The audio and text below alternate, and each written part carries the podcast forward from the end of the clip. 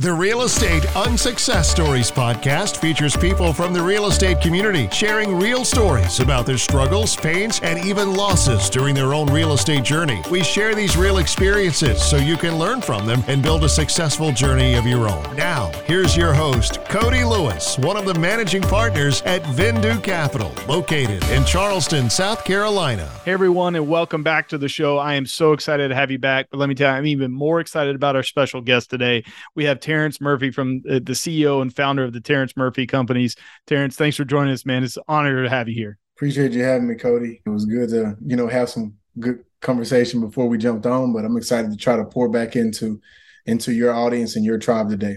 Yeah, listen, I, I honestly really appreciate it. Thanks for letting me stretch some of those uh, football muscles, relive some of the the glory days. I, I don't get to do that too often, but you know, I, I love your journey and what you got going on, and, and reading everything and watching everything about you. You know, I'm super excited to hear it. But before we jump into that unsuccessful part and kind of the meat of the journey, would would love to start out with an origin story, where you're from, how you got into real estate, and really what you find yourself doing these days.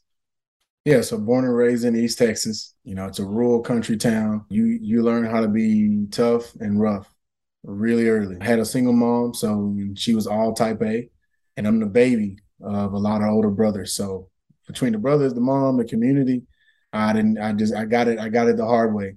Mm-hmm. But I ended up, you know, going to Texas A and M on a football scholarship. Had a really good career there. I also was three-time academic all-conference, two-time team captain, two-time all conference, blah, blah, blah. So broke a lot of records, did a lot of cool stuff, went to the N F L with the Packers, retired, and I got into real estate, became a real estate entrepreneur. And now what I'm focused on is just pouring into real estate professionals and teaching them how to create multiple income streams. So I teach real estate agents how to use their sales commissions and invest in real estate. I teach investors how to leverage and buy affiliated businesses, mortgage, title, insurance.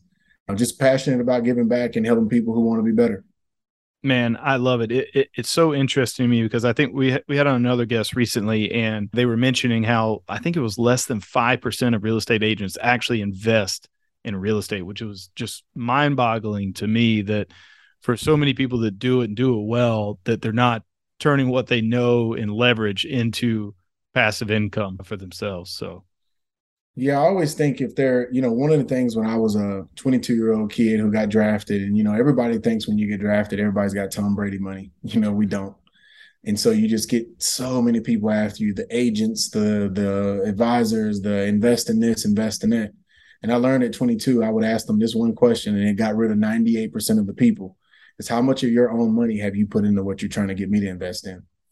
And when I realized that was the way to turn a lot of people away, it really helped me. But I used that and I said, listen, if you're going to be a real estate agent, and you're going to be selling a product, you got to make sure you own it yourself. You got to go through the experience yourself. And not only are there not a lot of real estate agents who don't own investments, there's a lot of real estate agents who don't own a home. And I don't think that makes any sense. So that's one of the reasons why I'm I'm so focused on financial literacy. I can teach people how to sell real estate. I took a startup brokerage, T M five, by myself as an independent broker, no franchise, no mentor, with growing a team from scratch to one point two billion dollars in sales in eight years. So I know how to teach real estate agents how to sell real estate. My the agents at my brokerage average about thirty-nine to forty deals per person.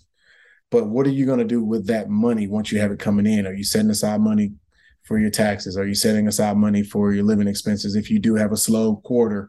And then are you putting back money to go invest? And that's what we're always uh, really harping at our team. Man, I love it. Well, I, I would imagine with everything you've done and all all the success you've had, I mean, I think we were talking about earlier, over over twenty companies you guys own and operate, but over fifty that you're a part of. That's incredible. But I got to imagine you've had some bumps and bruises along the way, some unsuccess stories, if you will. You know, which one comes to mind that can maybe help myself selfishly and our audience as well with their journey along the way? Yeah, I think the biggest thing is I say, and this is something I, I have a lot of, being an athlete, I have a lot of mottos, right? Because it's easy to remember and you just repeat them over and over and over. So mottos, quotes, and Bible scriptures are the three things that I use to really keep myself going. But one of them is there's only wins and lessons. There are no losses unless you quit. And so one of the things I want to encourage people is this is a marathon. It's not a sprint. This isn't where I just want to get in and flip one house or get in and flip a stock, a day trade or, or whatever. You, this is something that I'm building long-term wealth. I'm building long-term income streams over time. And that is one of the things that I call the one brick mentality. Let's build our foundation on the right tools, and then we build on these bricks. And sometimes when you put a brick on another, it's going to crack. You take that brick off as a masonry, you smooth out the grout, and you put a new brick on. And that's what happened to me and many of us in not only real estate, but just as an entrepreneur. You know, you're going to have these bad days, bad weeks, bad months, bad quarters.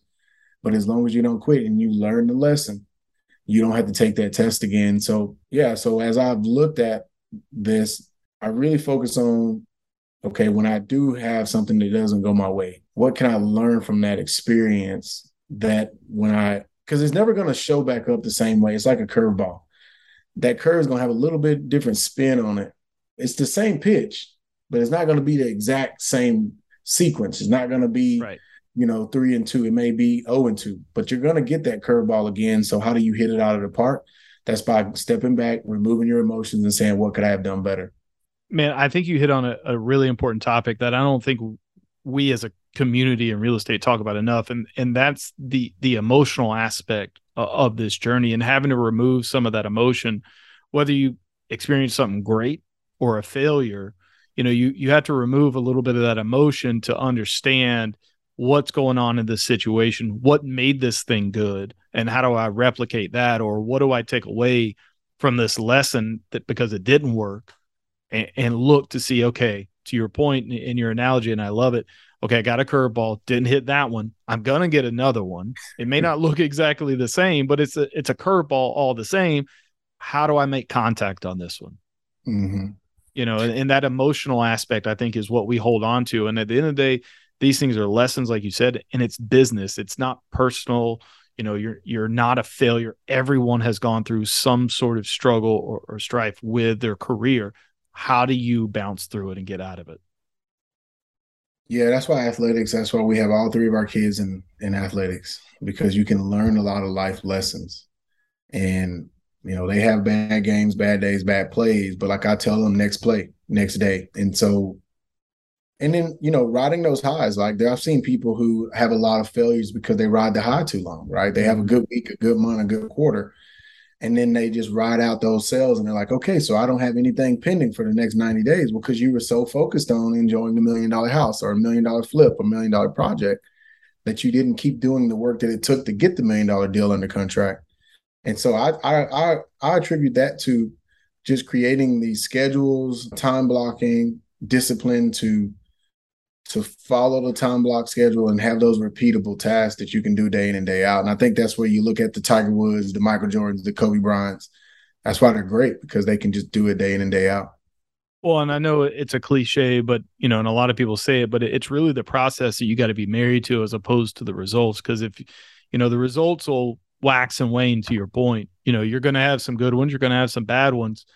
But at the end of the day, if the process is what you're grinding out, you know that you're going to have more good than bad. And you just keep on that methodology. And it may be, maybe not bad, but you're not going to hit, get as many home runs as you will singles, or, or just making contact early on in your career.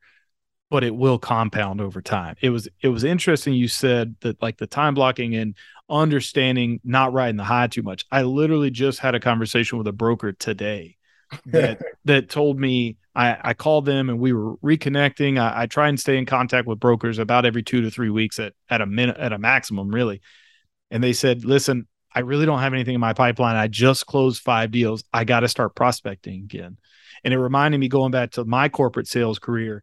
And thinking through, you know, it took me a while to figure out early in my career that you got to prospect through the good times, because those aren't always going to last. You have, yeah. like you said, those great times, but you got to keep going, because if everyone can can do well during the good times, but it's the ones that really grind it out, married to the process, that are able to continue that in the lean times.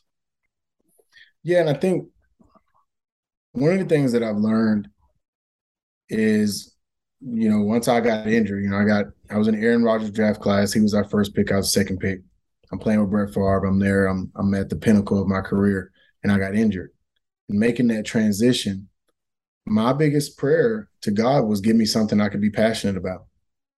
Because I knew if I can align that passion than I knew, my mentality, my work ethic, I would find my way back to the top. But a lot of times as we transition, so some people are transitioning out of a corporate job to becoming an entrepreneur, or some people are transitioning out of being a developer into becoming a realtor. They just want to align themselves back at the top.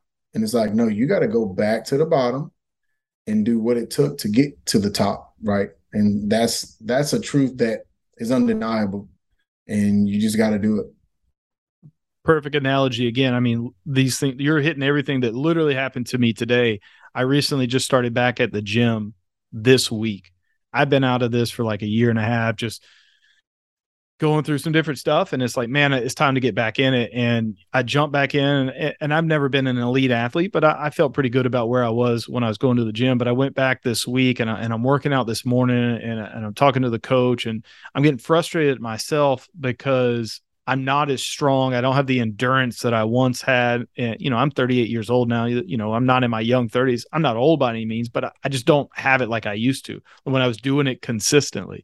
And I was frustrated at the end of the workout at myself for letting that go. But I got to remember that it took me years to get to where I was athletically, but now I got to build that back up. I got to build up that endurance. I got to build up that, that, that muscle again. I mean, it, it, you, you get real humbled real quick, but you're right. You got to start from somewhere, and everyone starts close to the bottom and works their way back up.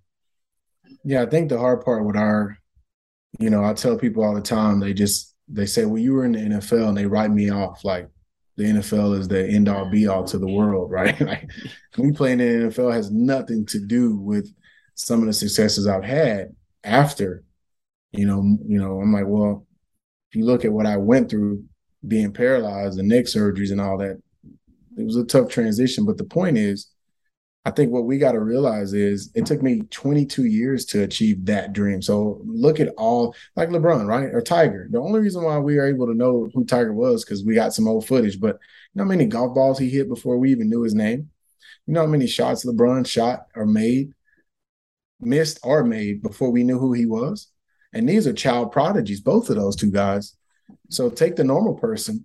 But what happens is we get into a new industry and we see social media and H G T V, and we think immediately we should already be here versus taking our time and, you know, building this thing the right way. I have this love-hate relationship with social media. I think it's a powerful tool that can connect a lot of people and, and can do that. But I think we get lost a lot of times in that that messaging around, well, everyone's doing great, so I should already be there. And and they they don't see, and, and one of the main reasons why we tried to establish this podcast is they don't see the grind. They don't see the countless number of balls they're hitting, or the number of phone calls that they've made, or the sleepless nights, or the failures on missing out on a project or missing a deal and not being able to close or whatever it may be. That they don't see all of that. They see somebody like yourself, others out there that are doing really well, but they didn't see the early years. They didn't see the the nights that you you had to do all the different things and stay up and didn't get any sleep. Uh, they didn't see all that. That's not on social media. All they see are the closings, the the deals, the wins. You know, that's why I have this love-hate relationship. It's a great tool, but you got to caution yourself and understand what you're taking in. Yeah. I think I tell my wife all the time, I miss the younger Terrence because I was so focused on going D one, and I was so focused on making it to the N F L. I had blinders on, man.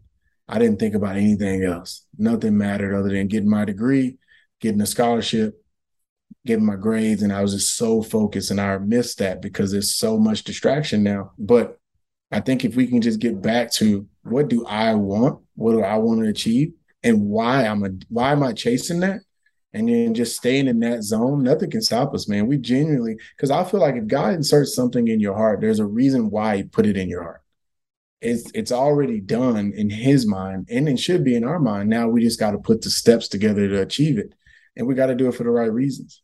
So no, I'm excited, man. And I think we're all gonna fall. We're all gonna, we're all gonna mess up. We're all gonna make mistakes. But how do we bounce back is really where the greatness comes in. Right. Well, listen, I, I think athletics is a great teacher of that. I think there are a lot of programs for those that don't go through athletics. There are a lot of things, whether, you know, you're in band or, or if you're going on the debate team or whatever it may be, all these different things you, you learn that one, you're not always going to be the best. You may lose some. You got, it's how you bounce back and respond to those. And I think it's the ones like yourself and others that are doing really well that you see, you see the challenge that is presented in front of you.